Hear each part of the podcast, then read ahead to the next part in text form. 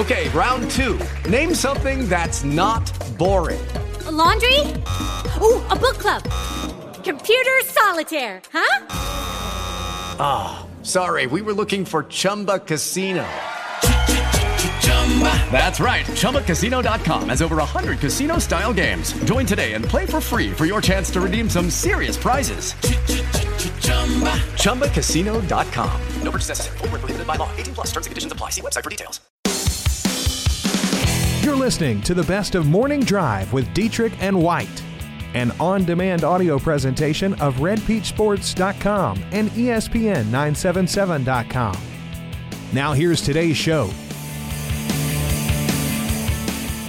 Good morning, North Louisiana. What up?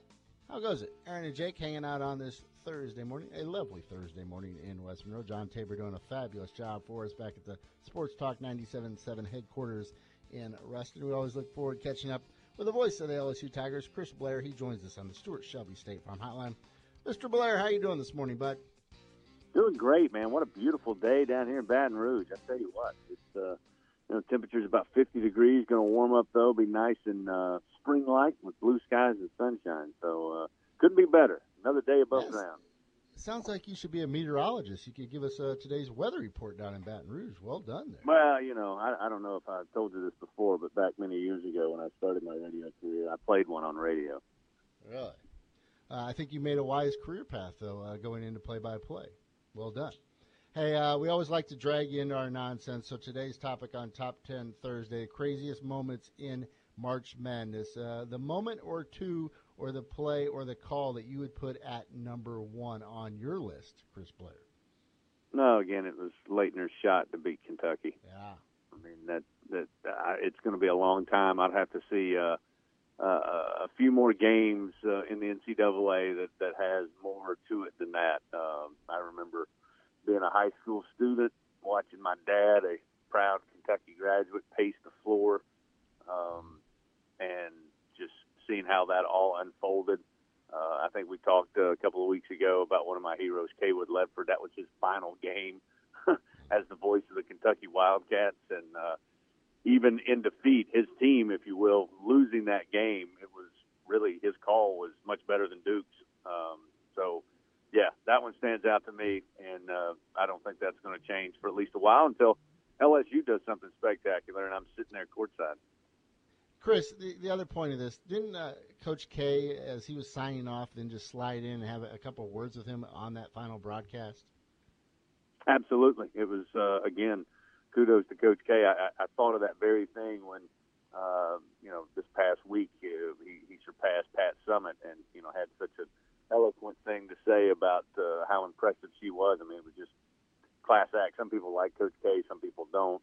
I happen to respect him and like him quite a bit. But, yeah, for him to come over knowing that the radio broadcaster for Kentucky was finishing up a, 30-plus, almost 40-year career, and Coach K in that moment decides, hey, I got to go over there and, A, talk to Kentucky fans about how great this game we all just witnessed, and also to send Cawood Ledford off. So, yeah, it was a class act. Mm. We won't talk a lot about the NIT game that LSU had versus Utah, but big picture, Will Wade's program and the Tigers as they move forward this year, should it be considered a big success for LSU? That's kind of been the story since I got back from Salt Lake, guys, to be honest with you, is, hey, that was a tough night, ran into a buzzsaw for all intents and purposes. That game was over after the first quarter. But the story to me is this place and this program is headed in the right direction. I mean, literally Will Wade turned around an aircraft carrier on a dime out in the ocean with what he did this year. And with the guys he has coming in, I think the fact that the guys who will return to next year's team understand now a totally different way of preparing for their opponents, preparing for the season, preparing during the season, I think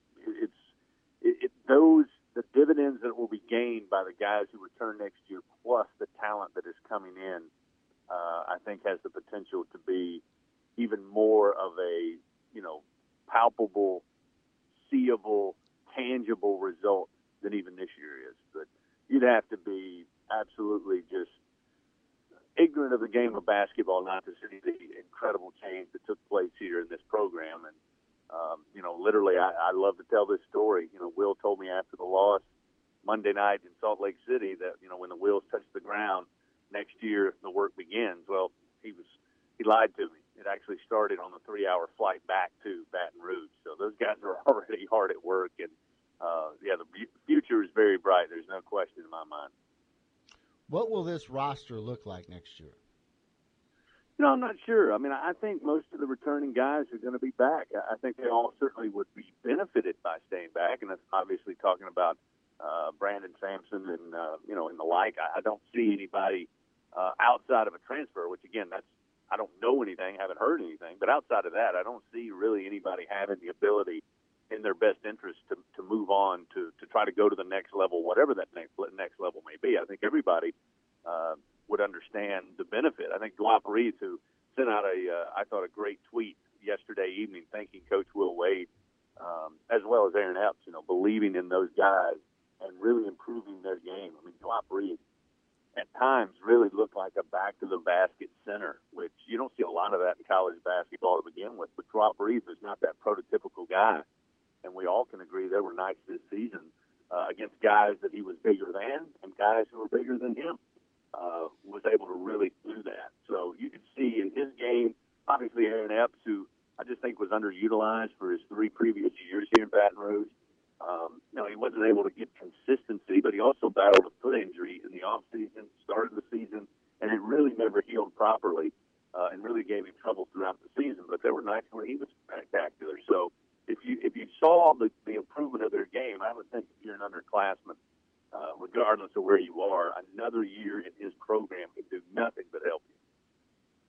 The loss itself to Utah, going into that game, coming off of an emotional win against ULL, and obviously had the being banged up and being missing Brandon Rochelle going into that game. Did you feel like LSU just ran out of gas? It was kind of that was my takeaway watching that first quarter and seeing Utah score 30 points in that first quarter.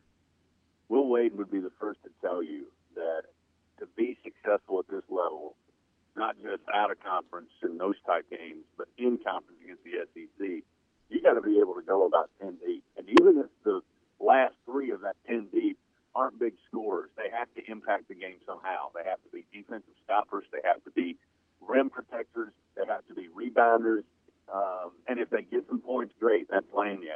That's what he would tell you, and that's exactly what Utah did the other night. Now, you complicate that with the fact that LSU was shorthanded because of the losses this year for various reasons. And then if you did have a couple of guys under the weather or a couple of guys who were banged up, every time we saw that this season, if they weren't able to go 9 deep, and 9 deep really isn't deep enough, but if they couldn't go 9 deep, they really have guys playing way too many minutes, way too many trips up and down the floor, and no disrespect to Marshall Graves. He's a great young kid, but, when he's coming in early in the first half and Will Wade continues, who was sitting right in front of us courtside, he just continues to look down the bench, and there was nobody to go to. So that was part of it. And secondly, Coach John Brady said it as well on the broadcast. That had to be, and statistically is, the best game in a lot of ways Utah played all season. This is a team that finished 3rd in the Pac-12 and was left outside the big dance for whatever reason. Obviously, that speaks to the strength of the Pac-12 in 2018. But nonetheless, it's a team that finished 3rd in a Power 5 conference and, again, was able to go 10 deep and had guys who could come in and spell the stars for 3 to 5 minutes on the floor and at least impact the game from a rebound. Chase Johnson, the guy didn't have great numbers offensively, scored a few points. But, he was a shot blocker. He was able to dominate on the glass. And he was able to spell their starters, David Collette. So, without question, that had a big, big impact on the game. Making the crossover to baseball, LSU takes care of business last night, 10-4 versus Tulane. Really thought going into this, the major storyline will be Nick Storz making his first appearance for LSU, but leave it to Zach Watson to once again steal the show. Watson with another big night. Leads a 13-hit attack on Wednesday night as he goes 3 for 3 at the plate. How nice is it to see Watson back in this lineup and doing his thing?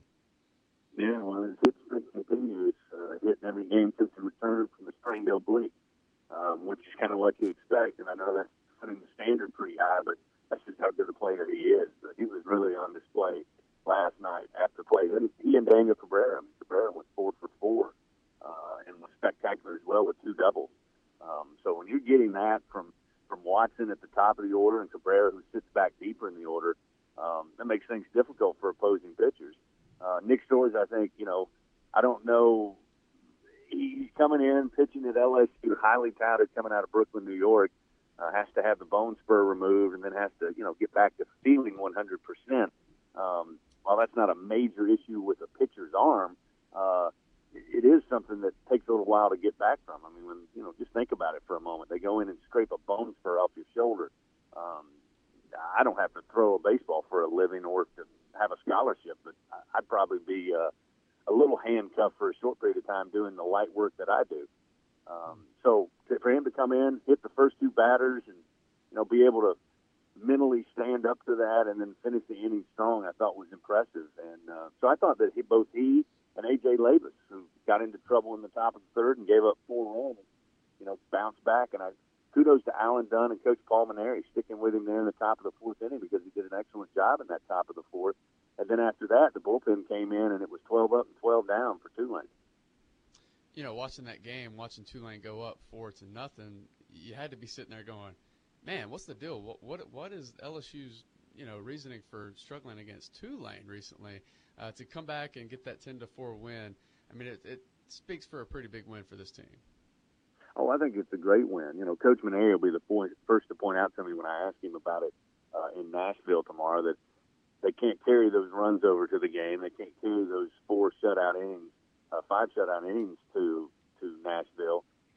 It won't help them on Friday, but I think, from a team confidence standpoint, it is huge. And I think the early losses, frankly, to Southeastern and Louisiana Lafayette had a lot to do with it.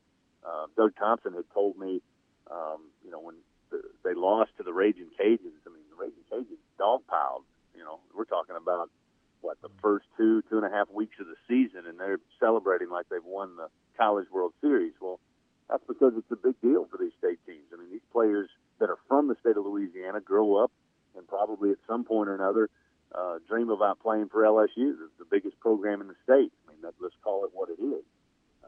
And then they come in and get a chance to take them on. They're going to play their best, and they always do. But I'm not sure that 17 of the newbies of this team, realized that they were getting everything that the other team had. I think they found that out on the road in Southeastern. I think they found that out over in Lafayette, and I think they were taking no chances last night. They got down early and realized they were going to have to step up their game and exceed what the other team was doing, and they were able to do that. So all in all, offensively and on a pitching staff and an errorless ball game, I thought it was a great final tune-up before they go on the road to take on a pretty good Vanderbilt team. Yeah, you mentioned, of course, the Tigers will get another shot at the Cajuns next week down in Metairie. But first things first, as you get ready to go to Nashville, you've probably been doing some prep work for this series against Vandy. What are you expecting against the Commodores? Well, they're a young team, but they are talented. I don't know that it's the best pitching staff that Vanderbilt's had, but they do have some talent, especially Friday and Saturday. They were one of 2 teams last week in the opening conference weekend, to sweep, albeit against Mississippi State, who I still think is scuffling a little bit from all the just before the season started turmoil. But that being said, it's never easy. Talent is talent, and talent is, all over the place in the SEC. So the sweep of team is not easy to do. So you have to give credit to Vanderbilt. So I look at it this way. The players and coaches are looking to Friday night's game 1. I look at it more of the standpoint, if you go on the road against a team in Vanderbilt, should you be able to play well, possibly win that series, take 2 out of 3, then you come back home to take on that scuffling Mississippi State team. That's not to guarantee that they're going to lay down next week at the box, but you come away with a 2-1 series win over Missouri, possibly a 2-1 series win over Vanderbilt, and then set you up nicely at home against the Mississippi State. So early in the season, you're right there in the thick of things, which, there's going to be some tougher series coming down the road for sure, but you certainly want to be off to a good start. You look at teams last year in the SEC. Really, you can take a look at teams every year in the SEC that for whatever reason get off to a slow start.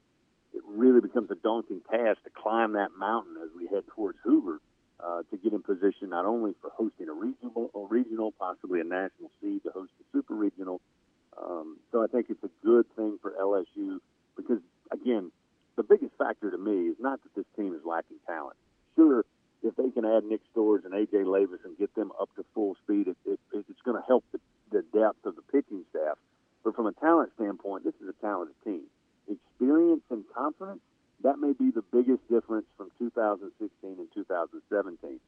But should they be able to line things up, get some wins here early over the next, 7, 10, 14 days, I think that's going to bode well for this team the rest of the season. Chris, enjoy your trip to Nashville. A successful weekend, hopefully, for the LSU Tigers. We'll catch up again next week and perhaps talk a little spring football. Appreciate the time, bud. We'll be listening. All right. You guys come on down, visit us. We'll be down. You'll find me on Broadway there in Nashville. So come on down and enjoy the weekend. Sounds good, bud. Chris Blair, the voice of the LSU Tigers, joining us every Thursday morning around 8 o'clock or so. Yeah. So are you about ready to unveil? Yes. Our top three. Got a number of texts here we'll get to after the break. Also, you can join the party, 888-993-7762. The Morning Drive is back after this.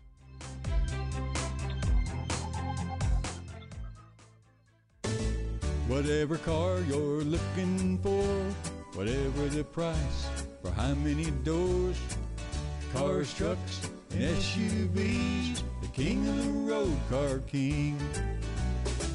We treat you like royalty. We earn your trust and loyalty. You'll be wearing the crown and you'll start to sing. The king of the road, the king of the road, Car King.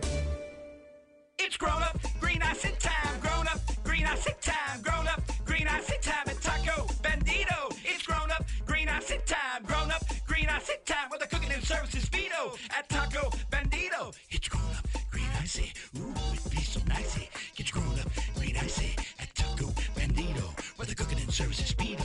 Taco Bandito. It's grown up, green icy time. Grown up, green icy time. Grown up, green icy time at Taco Bandito. No matter the weather, a grown up green icy is the perfect way to get through the day or chillax at night. Just come inside Taco Bandito. And as quick as a masked rabbit, you're enjoying a world-famous grown-up green icy.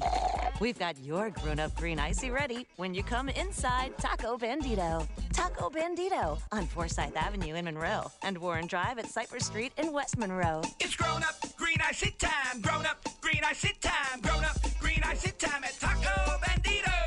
The Morning Drive, sponsored by BOR. Bank of Ruston, now in Monroe, your investment property, business, and home loan specialist. Come see BOR at our new location, 2450 Tower Drive in Monroe, or call us at 812-BANK. BOR. We are your Monroe Banking Center. Member FDIC. Equal housing lender. Now let's get back to the sports on the Morning Drive. This hour sponsored by Car King in Monroe.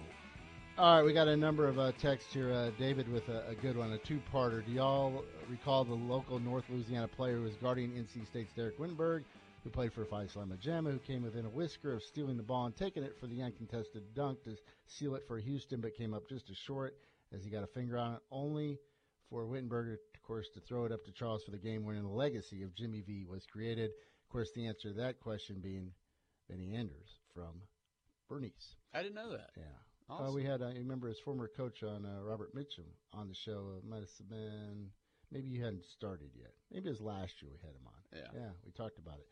David also says, most memorable for me was the infamous Tisdale roll as OU knocked off Louisiana Tech in the Sweet 16 as time expired. Tech had knocked off Ohio State and Pitt to reach the Sweet 16 and had a dogfight versus Oklahoma led by Wayman Tisdale. That year being 1985. Yeah, David, actually, at the beginning of the show, we played a clip from Carl Malone talking about that heartbreaking loss. And it, as luck would have it, coming up at 8:30, Teddy Allen, who did a fabulous article on that team and, of course, recalling that moment, that game. He will be joining us at 8:30. Very nice. All right, so we unveil our top three first and then give the calls. Sure, because we differ here, and this is where Jake is once again dead wrong on his top three. Where he is correct again. At number three, you have? Number three, I have Chris Webber's timeout. All right. At four, I had Lorenzo Charles. I had Chris Webber's timeout at number five. Okay. What'd you have at number three? Number three, I believe Villanova won a national championship in dramatic fashion. That's your number three? Yes. This is craziness now. Yeah. Okay. So my number two is actually Christian Laettner. Yeah. His shots. But my number one is Villanova, North Carolina's finish. Obviously, the number one craziest moment has to be Lorenzo Charles with the dunk to win a national championship, the Cinderella story, and for a game to end like that. I actually think there's no debate on this. It's number one. Nope. Crazy moments just because Villanova and North Carolina go back and forth, exchanging buckets, and, of course, Nova has a dramatic shot to win the national championship. It's not just that. It's not just that. It's the fact that Villanova was up 74-71, less than 10 seconds to play. Mm-hmm. Here comes Marcus Paige, who goes up in the air and readjusts his shot. He readjusts his shot and makes the three-pointer to tie it with 4 seconds left. Yeah, it was an amazing shot. An incredible shot. And now, unfortunately, it's just kind of like a side note to this story. Oh, you don't even want to talk about it. It hurts so bad what happens afterwards because 4 seconds left, Nova comes down the court, and they leave Chris Jenkins open, and he knocks down the three-pointer at the buzzer. Yeah, to win the national championship. It's a great, crazy moment in March Madness. Listen, I'll say this. Jimmy V, Valvano, the underdog. That's iconic. Yeah. This is craziest. I'll say this. I think this is the second craziest ending to a game I've seen, behind the kick six. Oh. Here's what it sounded like, courtesy of CBS 2 years ago. Ward off, force him wide. Nice screen. Here's Paige. Yes. Oh, wow. They are tough with the inbounds pass. Hit and followed by the guard. Remember, Carolina has one timeout if it wants it. It's Barry, who had the hot hand from three in the first half. They're going to have to do something from the outside now. It's Paige off balance. Puts it Impossible. How did he do that? 4.7 seconds to go. How about that kid? They beat him up for the season with his inability to make threes. He kept his composure. This time, the little guy with some major onions to tie this thing up. Incredible. Got away from Ochefu, then had to adjust with Archie Diacono coming after him. How special is this kid? Great student. Great kid to talk to. Leadership qualities above the norm, and lifted his team with a chance now with 4 to go. Villanova's got to get a quick push to get it up the floor. I would say, look at the kid there. Going to go length of the court with Archie Diacono. 3 seconds at midcourt. Jenkins gives it to Jenkins for the championship.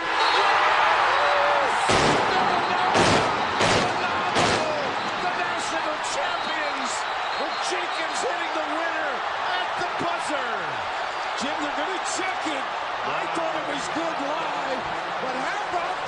it was good live, but how about those onions? So nice. You got it twice. That was Nance probably at his best. Nance and Rafferty. Yeah. I loved Rafferty. Two onions references. Two onions in a row. Okay, listen, I understand it's great, and it's unbelievable, and it's crazy, but also the timeouts and that. If it would have been one I know it's nitpicking a masterpiece, but really is. Well, when you're trying to compare it to the other two that we're going to talk about next. Listen, if Marcus Paige wouldn't have had to have made an acrobatic shot, I would agree with you. Yeah. But there was no – happens if there was continuation, too, where they just inbounds the ball, there's not a timeout, they go down, make the shot, Villanova to win the game. Sure. I mean, yeah, but I understand, calling timeout. But, listen, if that would have been a normal shot, I would agree with you. Yeah. But the fact that it was such an insanely – he had no business making that shot, no business whatsoever, but he made it. And all of a sudden, it's a tie ball game, national championship. It was a back-and-forth great game. And then, of course, you got the Nova finish with Chris Jenkins knocking down the three. In my opinion, that's the best, man. That's when we were spoiled with the Alabama Clemson championship game. Then you had that, and you had the Super Bowl. I mean, come on. I admit it was crazy. It was great. It's worthy of being number three. At number two, Christian Laettner, back in college basketball, the star power that they had. You knew the names, you knew the faces, and then of course you had the prominent programs in Duke and Kentucky. Here's the call, of course. We've heard it numerous times. Christian Laettner, the second great, craziest moment on my list for March Madness. A quick pass to half court and call a quick timeout so they can get in better shooting range. There's the pass to Laettner. Puts it up. Yes!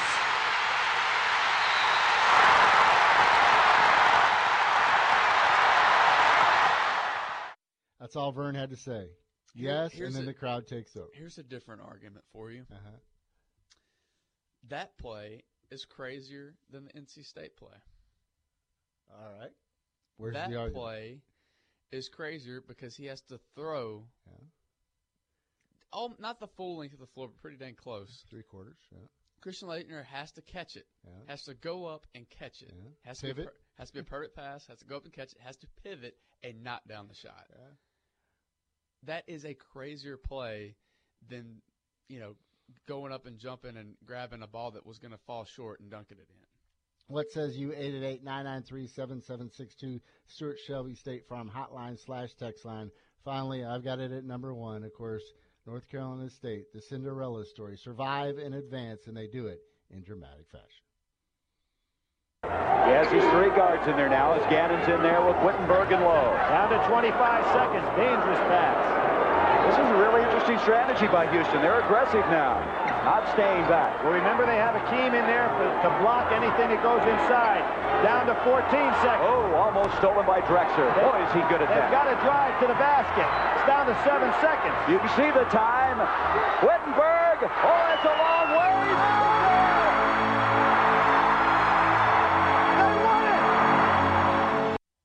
Oh, and we get the dramatic music in bed underneath with the orchestra. I thought you were about to break out in hymn. Oh, how beautiful was that? Oh, my God. That's as good as it gets right there. Oh, that was beautiful. Good gracious. Tabes, you got to admit, you get goosebumps. I know Tabes pretty well. You got that number one, bud? I do have that number one, but that music just completely stepped on the call.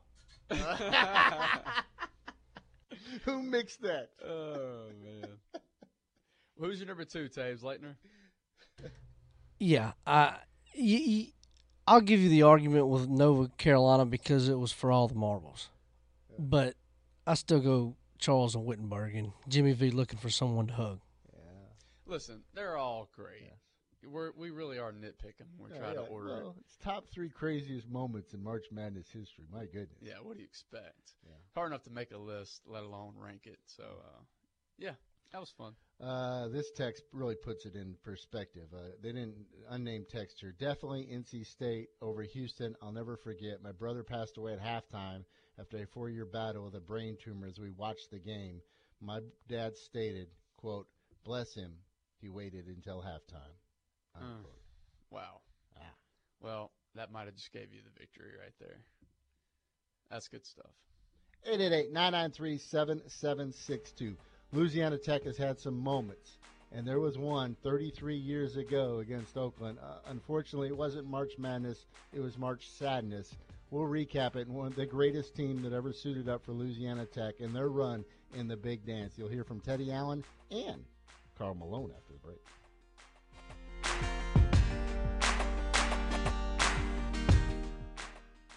The North Louisiana Orthopedic and Sports Medicine Clinic is dedicated to helping you get back to your old self, maybe even better. Whether a sports-related injury or an accident in daily life has you sidelined, let the progressive, all-star team of physicians, therapists, and professional staff at North Louisiana Orthopedic and Sports Medicine Clinic provide superior service and results. Visit us at monroeortho.com to schedule your appointment at one of our 3 locations in Ruston, West Monroe, or 1501 Louisville Avenue in Monroe.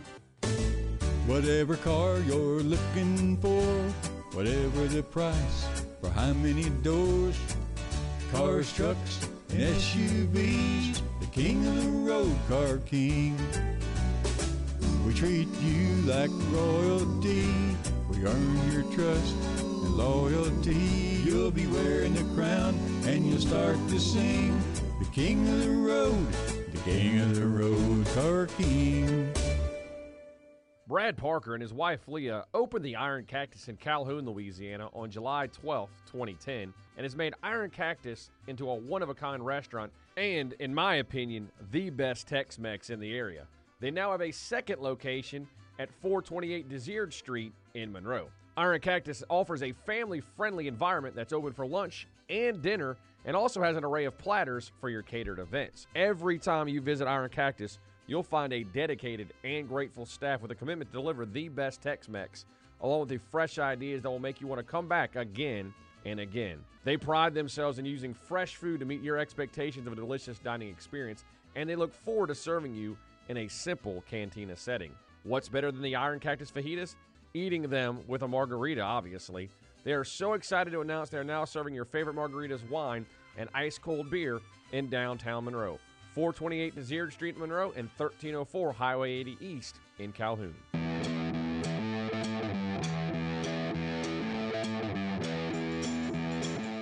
Local sports talk is on the air on The Morning Drive. This hour is sponsored by Car King in Monroe. The Bulldogs of Louisiana Tech University and the Sooners of the University of Oklahoma.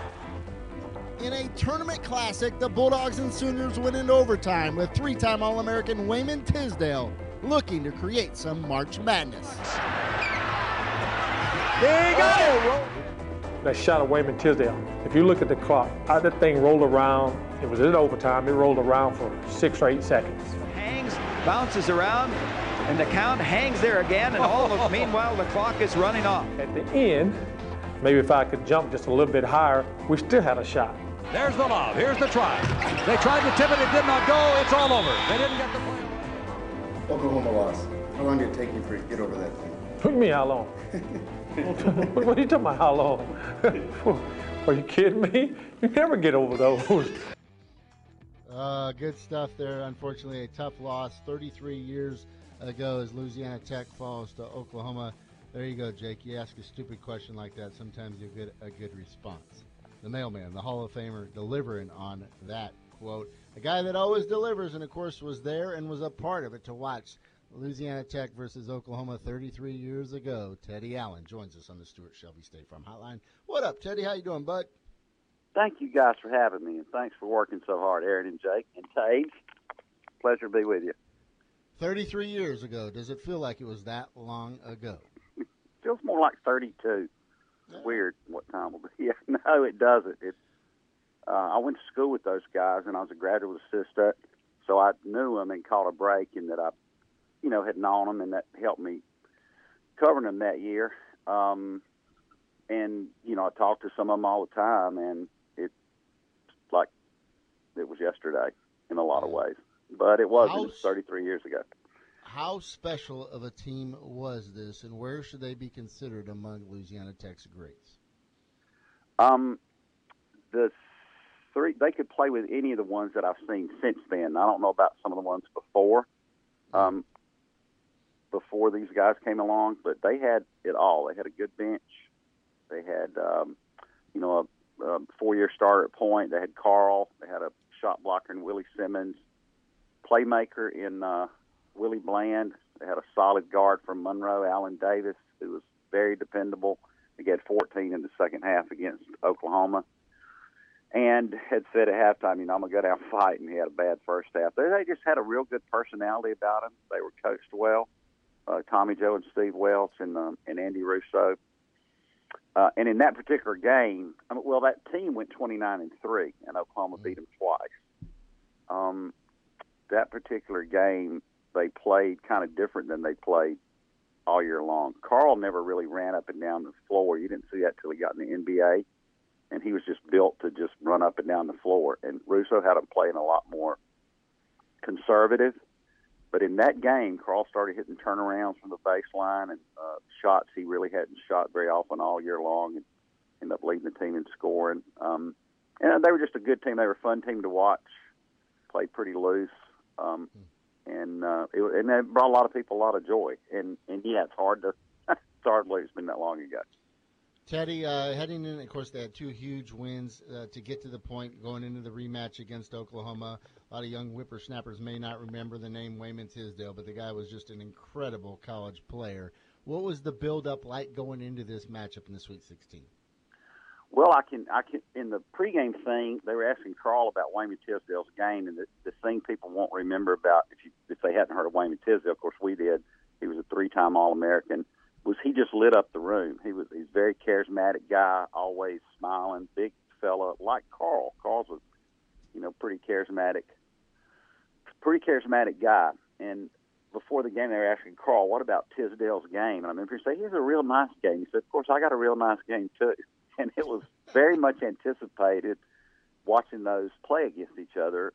The year before, Carl and them had gotten beat in the second round, I think it was, by Hakeem Olajuwon and those guys in Houston, beat him by about 10. And that was really when Carl kind of got on the map, and the Bulldogs did. But it was, and they, the game lived up to its bill, and again, it went. Tech had 26 turnovers back at Christmas time when they played them, and got beat at Oklahoma, and then they had only 10 or 11 in the overtime loss over Old Union Arena. Teddy, following that game, I was just going to say in the first and second round they had annihilated Ohio State and Pittsburgh too. They just wiped the floor with them. What do you recall from the post-game conversations? Because, what a heartbreaking way to lose. The fact that the ball literally hung up there on the rim for 4 or 5 seconds before falling in for Oklahoma. Yeah, Robert Godbolt was one of the non-Louisiana boys on the team. There were just a couple. Most of them were Louisiana kids. And he had said he'd got two fingers on it. And if you watch the replay, you can see from behind, he jumps up and alters the shot a little bit, and it hits off the backboard. He said it must have... Russo said it must have stayed up there 10 minutes, and, Carl said, "I didn't think it was ever going to come down." And they were disappointed, but they played about as well as they could. Wayne Smith from over in Shreveport, the four-year starter at point guard, who had the assist record till Speedy Smith broke it a couple years ago, and Wayne was the first guy to call him and congratulate him. But Wayne was like 2 of 11 from the field. The hoop was just like the size of a Coke bottle top or something for him that game. He didn't play as well as he wanted, although he did have 8 assists and only like 2 turnovers. But that team was kind of like that. If somebody played poorly, the rest of them picked it up, and they did feel they played about as well as they could. They were very disappointed because they felt like they would match up well against Memphis. I remember that's what all the coaches were talking about during the week. If we can beat these guys, I think we can beat Memphis, who was anticipated to win their game, and they did. And Memphis beat Oklahoma, of course, went to the Final Four and got beat by Villanova, who beat Georgetown. Mm-hmm. And so the thing was, after it was all over with, you were just thinking, gee whiz, Tech came close to being, doing something that Villanova ended up doing. It just shows the luck that you have to make a magical run, whether you're George Mason or the likes of a Butler. And Louisiana Tech was literally that close. Yeah, they were, because they were really that good. They were really that good. Again, 29-3. Indiana won it the next year with 4 losses, I believe. And so, that's you lose 3 games. Like Russo said after the game, if you go 29-3, it's really hard to find any negatives in a season like that. If the ball had just swished through that Tisdale shot, who knows? They still had a shot at it with 2 seconds left. They ran it long inbounds, called timeout, and then Wayne threw one up toward the rim to Carl that he couldn't. It have been maybe 2 feet farther, Carl might have had a chance to get his hand on it, but as it was, he couldn't corral it. And spectacular game of basketball. And credit Billy Tubbs, and we'll see, they went to the Final Four 2 years later and lost to Kansas in that high-scoring game in Kemper Arena. But, when they came out of their timeout, they did what you or I hope we would do if we were coaches. They said throw it to the All-American, and so that's what they did. And Tisdale made it. Teddy Allen joins us on the Stuart Shelby State Farm Hotline as we kind of look back 33 years ago when Louisiana Tech squared off against Oklahoma. Teddy, we never get tired of hearing the story about how the nickname, the Mailman, came about. Okay. Well, I wish it were more dramatic, but me and Bill Campbell and Tom Burnett, who's actually on the NCAA selection committee and is in Atlanta today, he was, we were all working for Keith Prince.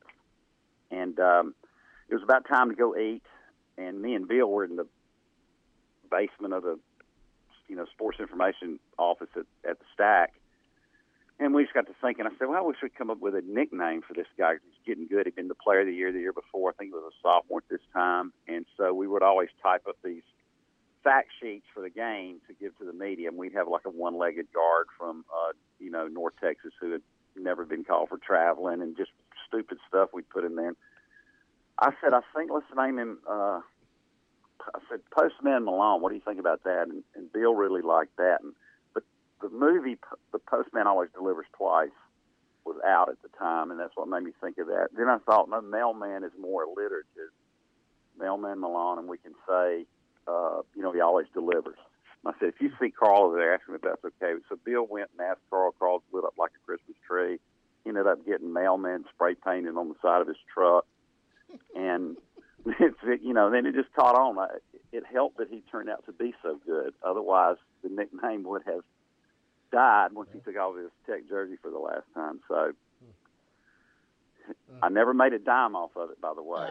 You don't sell. Nobody ever says, hey, who sold him that nickname? It's who gave you the nickname, and it just helped that he was so good.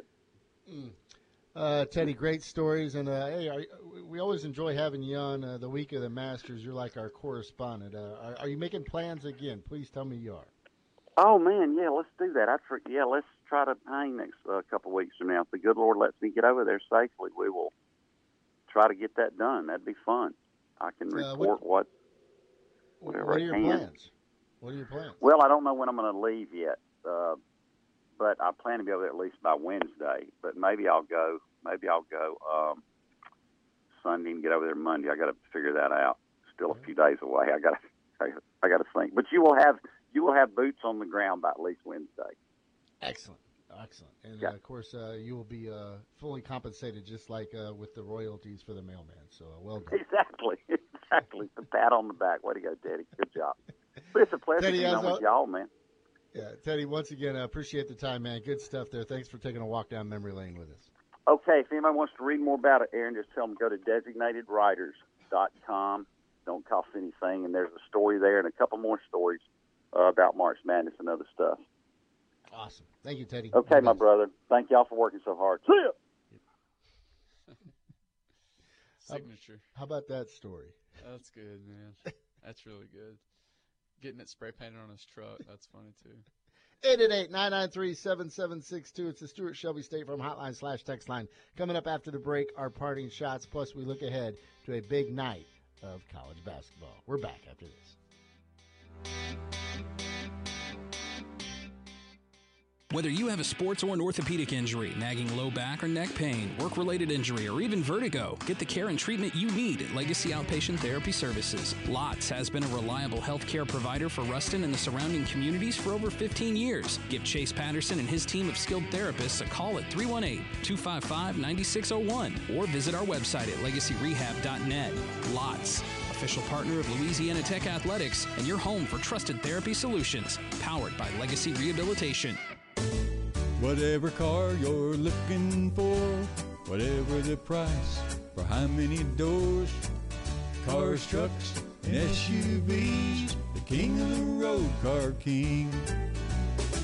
We treat you like royalty, we earn your trust and loyalty. You'll be wearing the crown and you'll start to sing, the king of the road, the king of the road, Car King. I'm Jessica Ledoux, member and employee for Ouachita Valley Federal Credit Union. Becoming a member of Ouachita Valley is much easier today. Memberships are now open to anyone who lives, works, worships, attends school, or owns a business in any of our 7 parishes that we serve. Our goal is to offer you personal banking and to make sure you're getting the best rates possible. Ouachita Valley currently serves Caldwell, Franklin, Jackson, Lincoln, Morehouse, Ouachita, and Richland parishes. We know you have a choice when it comes to your finances, and to us, you're not just a member. So if you live, work, worship, attend school, or own a business in Caldwell, Franklin, Jackson, Lincoln, Morehouse, Ouachita, or Richland Parish, let Ouachita Valley provide you with excellent service and secure financial well-being. Membership eligibility required. Member NCUA. Good morning. Here's latest weather conditions for our area. Mostly sunny skies with warm temperatures today in the high 72 degrees. Mostly clear skies, not quite as cool tonight, a low 48. Plenty of sunshine on tap for tomorrow with the high of 78 degrees. Grab another cup of coffee and keep tuned to The Morning Drive. This hour is sponsored by Car King and Monroe. Congratulations, Jake. Thank you. Now, that is a millennial thing. You just say not for what, but you say thank you. Thank you. I appreciate it. You're not going to ask for what? No, I just for being me, right? For what? I'll play along. Richie texts in, says, for me, I'll take Nova. I guess it's a millennial thing. Congratulations to me. Exactly. I win. All right, let's get to some odds and ends before we get to our parting shots. As we talked about at the beginning of the show, Louisiana Tech with a big win last night versus ULM. They knock off the Warhawks 6-1. The storyline in this ball game was, of course, Tyler Fallis, just an incredible pitching performance. Goes 7 innings, does not give up a hit. Ends up giving up a run, but it was not earned. He has a no-hitter going into the 8th inning. He's really running out of gas, and Lane Burroughs has to make the decision to go out there and get him afterwards. And I joked with Coach as he came. I said, hey, thanks for ruining a great storyline. And he knew where I was going. Then, of course, in his post-game press conference, he mentioned he told the players as he was leaving the dugout, get ready, I'm about to get booed. Going out there to get a pitcher that has a no-hitter into the 8th. But I think a majority of the people, including some of the media, understood the kid had thrown 109 pitches at that point. Yeah. Still needed 6 more outs for the no-hitter. Yeah, that's a no-brainer. Yeah. I mean, sure, in a perfect world, you'd like to see him be able to close that out. But 109 pitches, yeah. And like Coach Burroughs said, he wasn't exactly fighting me out there for it. But also in the perfect world, you want Tyler Fallis for later down the season, correct? Absolutely. Especially when you're talking about a kid now that has lowered his ERA to a minuscule 0.77 on the year. He's tossed 23 and a third innings this year, just giving up 2 earned runs and striking out 21. When we thought Louisiana Tech's team ERA couldn't get any better, they go out and they don't give up an earned run last night. They give up, 3 on Tuesday night versus Northwestern State. Yeah, so I haven't checked Leal's latest ERA after giving up 3 runs, but heading into this week, you had the two midweek starters both had ERAs under 1, which is just incredible. Now Louisiana Tech goes on the road to take on UAB. Bulldogs starting into some national love as now they are at 17-6 on the year. LSU takes care of business versus Tulane last night. 15th-ranked Tigers win 10-4. Zach Watson, the former Aaron's ace, West Washita standout, the star of this game, or one of the big stars, as he goes 3 for 3. Ever since coming back from that injury, he has been tearing it up. Yeah, since coming back, 20 hits and 41 at-bats with 12 RBI. Yeah, he's been on fire. Let's get to our parting shots. I deal in reality, Dietrich. I don't deal in some hair-highlighted Guy Fieri wannabe fantasy land. That's the most negative statement that I hear from fans and media ever. So I'd really rather not have any more questions about, is it okay to lose this game? It's never okay to lose a game. Congratulations. Congratulations. I lost. You lost? Yes. Oh, I was told that you won. I'm sorry. Okay, sans français, s'il vous plaît. Ben is on top of these stats. Fallis and Miller now ranked 9th and 13th, respectively, in the country in ERA. Nasty. Yes. So we got a little taste of Nick Saban there. I figured we could have a little more of Nick Saban. So spring practice. He's probably in a good mood, right? He's out smelling the flowers. No, he's not in a good mood. He had his quarterback get hurt. Tua injured his thumb on his throwing hand. So what's Tua's last name? And so anyway, he has been a little testy because Saban's always testy, let's face it. But this is what I get annoyed with too. Spring ball comes, of course, reporters, you have to ask all these questions. You have to ask about how many reps is so-and-so getting. Who's the backup left guard? Who's the backup left guard? How much time is he getting? Blah, blah, blah. And so, especially when practices are closed too, so the only information you're getting is coming from the head coach. Exactly. So you have to ask those questions. I'm not, hating on reporters for asking them. You have to ask them, but it's really silly when you think about it. It's just spring ball. They're still trying to figure out who's going to go where. But you have to fill space. And so, anyway, Nick Saban. Here's another classic quote where he just gets off on, not welcoming the spring practice questions. Here's what he has to say before any of the media members could even ask him. Both those guys have been great. I mean, I know that every time I stand up here, you're all going to try to make something out of it that it isn't. It's two good players that both can contribute to our team, and we're going to both give them an opportunity to do that. I don't really have anything to say. I know you all want me to make something up that really isn't there so you can make a big deal out of this, but it's a competition just like there is at every other position. Now, I'm sure your next question is how many reps is he getting and who's he splitting time with and who's he competing with and what team's he on and where's he at on the depth chart, none of which we have an answer for. So I'll just take the questions right out of your mouth. Obviously, you changed over your coaching staff significantly. What was the overall? I didn't have a choice. I know. Well, I mean, obviously, you make it sound like I did it on purpose. Oh, I love that man. Oh, really? I do. I can't get enough. He's in mid-season form already. Yeah. I mean, he's not here for your bull. He's not. He doesn't have time for it. He's not going to stand up there for it. I love it. It does suck for him, though, and the turnover that he's had in his coaching staff. I mean, come on. And they don't miss a beat. He never misses a beat. It doesn't matter who they lose, and that's, and that's what I always go back to is, people love to compare their coaches to Nick Saban, but you just can't do it. He's one of a kind. He's the GOAT. And it doesn't matter who he has to replace. He's going to replace it, and he's going to be in championship form by the end of the season. So they've got a quarterback controversy like LSU does. Yeah, very similar. Yes. Very, very similar to LSU, yes. You hit that one on the nose, Aaron. Tim says, I hate him. Well, Jake over here saying he loves him. I do love Saban. I've always loved Saban. He's great at what he does. He's doesn't, there's no real smoke and mirrors with him. He'll tell you how he feels. I had no choice. Yeah. I like that. I like that about Saban. What else you got? That was pretty good. I hadn't heard that. My other parting shot was a billboard in Kansas.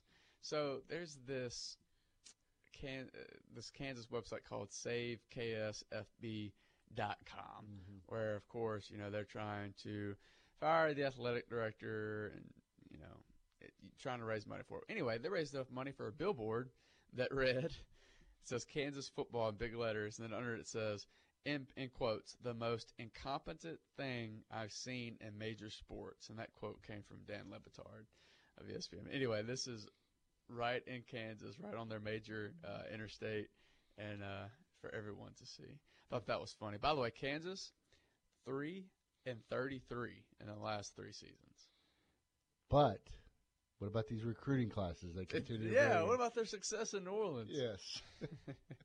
It's going to bring some wins. Yes. March Madness tonight. We look forward to Sweet 16 matchups. We got four of them. Loyola versus Nevada. That's your first one. That is an 11-7 matchup. Texas A&M versus Michigan. That one will tip around 6:37 our time. Kansas State versus Kentucky. That's a 9-5. And then the late game will be Florida State versus Gonzaga. So of those four, which one are you looking forward to seeing the most? I would say I anticipate Kentucky. Now this is the kiss of death to take care of Kansas State. Michigan, Texas A&M ought to be pretty darn good. It should be great because Michigan is the hottest team in the country. Still, and A&M just absolutely pummeled North Carolina and turned a lot of heads. They played an awful first half in the first round against Providence, but since the second half of that game, they've been unstoppable.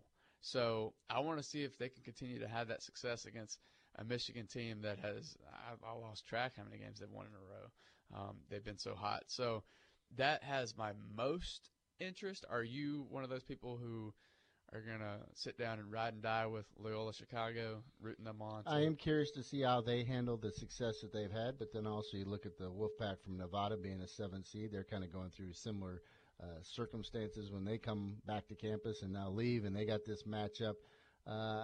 We'll see. Loyola, Illinois would be continue to be a fantastic story. And then finally, that Seminoles versus Gonzaga game, the 9 versus 4. Yeah, Florida State-Gonzaga should be a pretty good game. Florida State, when they're hot, when they're on, they can beat some of the best teams in the country, and they've proven that all year. If you look at their big wins this season, they've got some big ones in the ACC. So, yeah, don't count Florida State out of that matchup. And you should know not to count out anybody. It's March Madness. And locally, we've got a couple of big high school baseball games tonight that we'll be keeping close tabs on. Yes, we got Ruston taking on West Monroe at West Monroe. That one, first pitch is at 6 o'clock. And then you got Neville traveling over to West Washita. I believe they start at 6 o'clock as well. All right, let's end with this. Matt texts in, says, no smoke and mirrors with Saban. That's exactly what he's about. Richie says LSU fans will deny it, but if Saban wanted to come back, they'd roll out the red carpet in a heartbeat.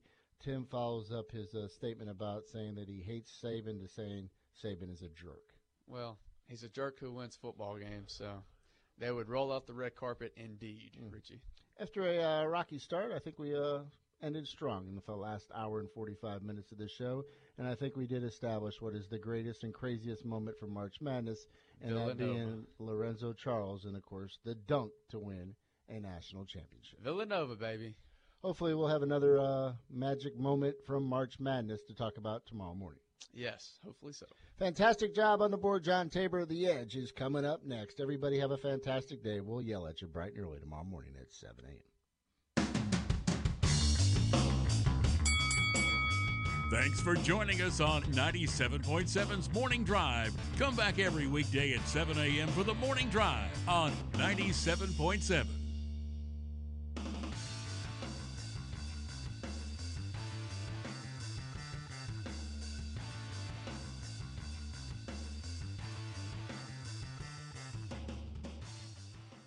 Doesn't mean they're not going to draft a quarterback. It means they're going to draft a developmental quarterback. Yes, the Browns and John Dorsey have learned from their past. They are almost forced to draft a quarterback at number 1 overall. On the other hand, Tyrod Taylor is fine. You can actually go to the playoffs with Tyrod Taylor if the rest of the team around you. And if you're going to draft a developmental guy, it's not going to be Baker Mayfield. He's kind of already developed. The Doug Gottlieb Show. He's good. You know, he really is. Weekdays at 3 p.m. Eastern, noon Pacific. On Fox Sports Radio. Of course my kid's in the right car seat. Well, I think he is. Yeah, my kid's in a booster seat. He was ready to move up. He is ready, right? Her car seat looks like the right size. There are probably rules on when to move up to a booster seat, aren't there? Rear-facing, forward-facing? I think I have it right. Car crashes are a leading killer of children 1 to 13. Are your children in the right car seat for their age and size? Don't think you know. Know you know. Go to safercar.gov/the right seat. I know my child's in the right car seat, or else I wouldn't get in the driver's seat. Brought to you by the National Highway Traffic Safety Administration and the Ad Council. Hear that? That's the sound of safety, and the sound of your family's belongings staying where they belong. In times like these, it's important to know how to protect your home, your family, and your valuables. A good strong lock on a solid door and frame can make a huge difference. Most burglars will spend no longer than a minute trying to break in. That's only as long as this radio announcement. Remember to lock your doors and windows. Even the best locks can't protect you unless you use them. Install bright outdoor lighting. If you have an alarm system, use it, and post signs that say your home has an alarm. Trim bushes and trees so your house is clearly visible to your neighbors and your street. If you ever return home to find that someone is broken in, do not enter. Call the police immediately. To learn more on how to keep your home and family safe, visit ncpc.org. That's ncpc.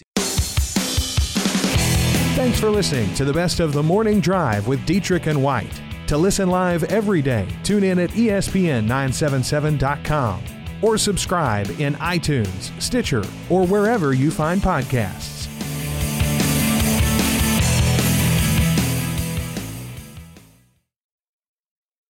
With the Lucky Land Slots, you can get lucky just about anywhere.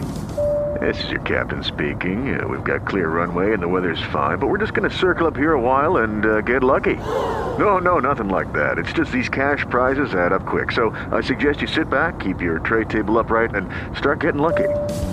Play for free at LuckyLandSlots.com. Are you feeling lucky? No purchase necessary. Void where prohibited by law. 18 plus terms and conditions apply. See website for details.